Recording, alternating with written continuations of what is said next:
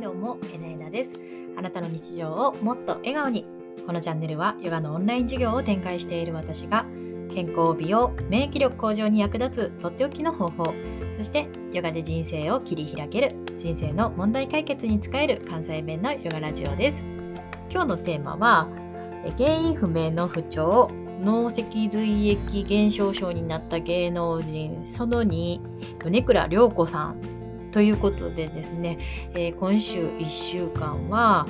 えー、原因不明の不調の原因と言われている脳脊髄液減少症になった芸能人のね方をご紹介していこうというふうに思います。はい、あのー昨日、前回の放送も聞いていただければすごい嬉しいんですけれど、嬉しいというかね、あの、誰かのお役に立てればと思うんですけれども、はい、あの、きっかけはですね、この特集しようと思ったきっかけはですね、え昨日収録の神田うのさんがですね、昨年の12月に脳脊髄液減少症で、えー、入院をしていたっていう記事をですね、えー、最近に見て、えー、それでねあのヨガとこの脳脊髄液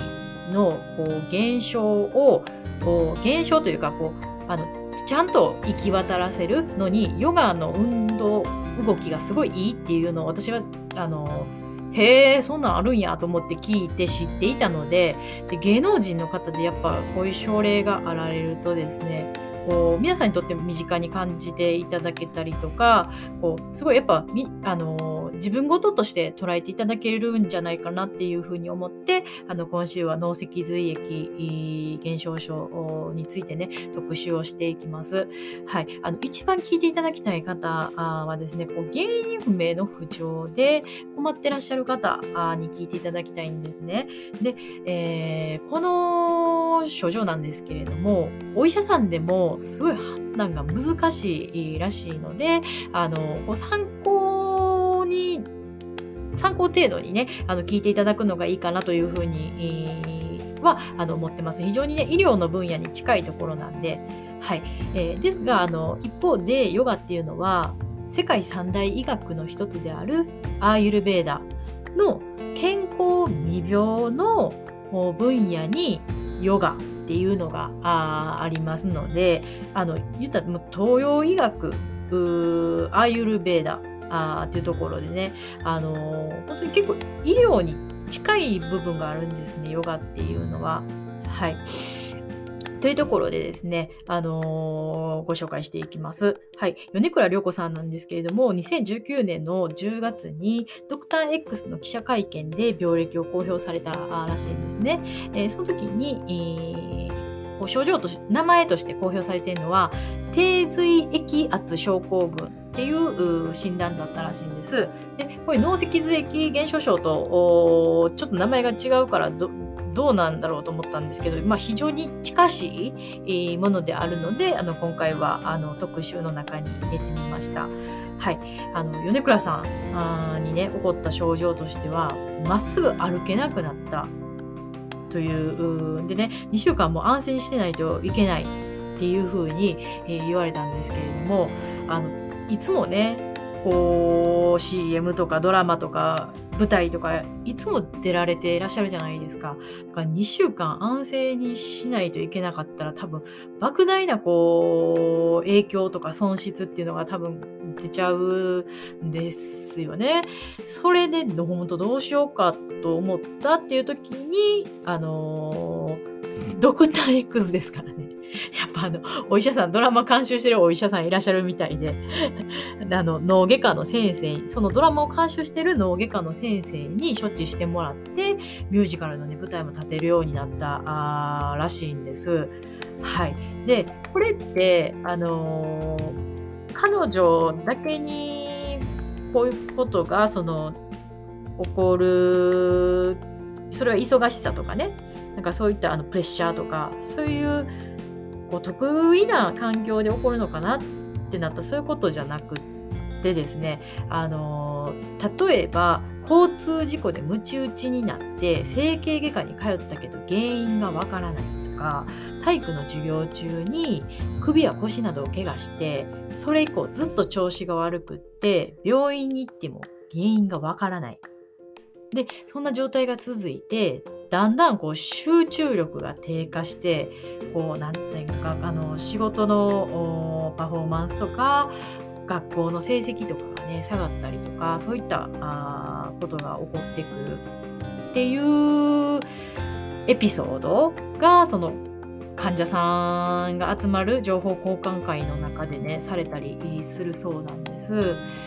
だから何て言ったらいいのかな。あの私も結構あのヨガのねレッスンさせていただく時に毎回毎回新しいお客さんにお会いする機会が多いので既往症もともと持ってる病歴ですとか怪我っていうのは必ず聞くようにしているんですね。であの派手なポーズとか私はしてるんですけれども本当に一歩間違えれば非常に、えー、危ないことになるので絶対にあのご自身の責任の中でやってくださいねっていうことは YouTube とかではねお伝えしててでオンラインレッスンの時にはやっぱり無理なポーズっていうのはやっぱちょっと控えるんですね。はい。なんでかって言ったら本当にこうね頸椎頭を下にして、えーまあ、倒立とかね、あのー、やったりする時に当に何かあったら困るんでねっていうところだったりします。でやっぱりあのこの症状とか原因とか聞いてるとやっぱ首とか腰とかなんですよねだからね腰痛持ってるっていう方にはねすごいあの、異常なぐらい私心配して最初に聞くんですねお客さんにこうどういう原因で腰痛が発症してであの、今どういう状態なのかっていうのをすごい聞くんですけれども、うん、下手なことしてね悪い方向になったらね、絶対良くない。大変なことになるのでね。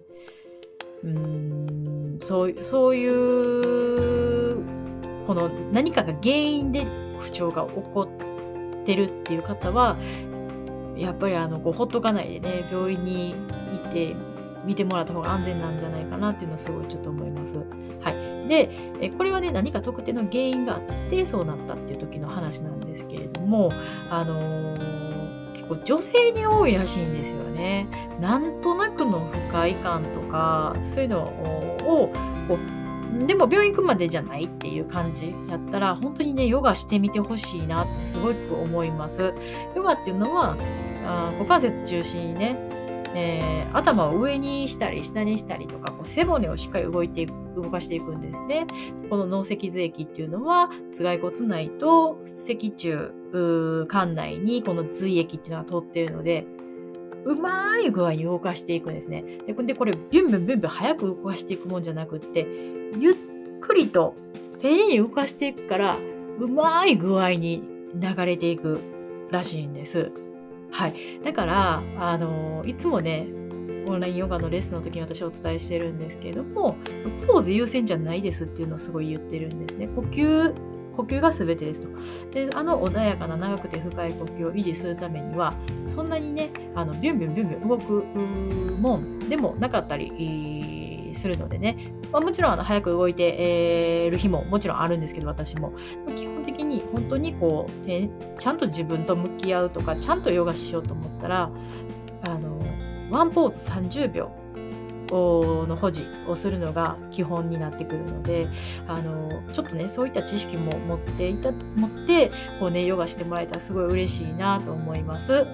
はい。今日も最後まで聞いてくださってありがとうございます。面白かったり、ためになる話があったら、いいね反応よろしくお願いします。YouTube ではヨガの効果、ポーズをわかりやすく伝えていますので、ぜひそちらもチェックしてみてください。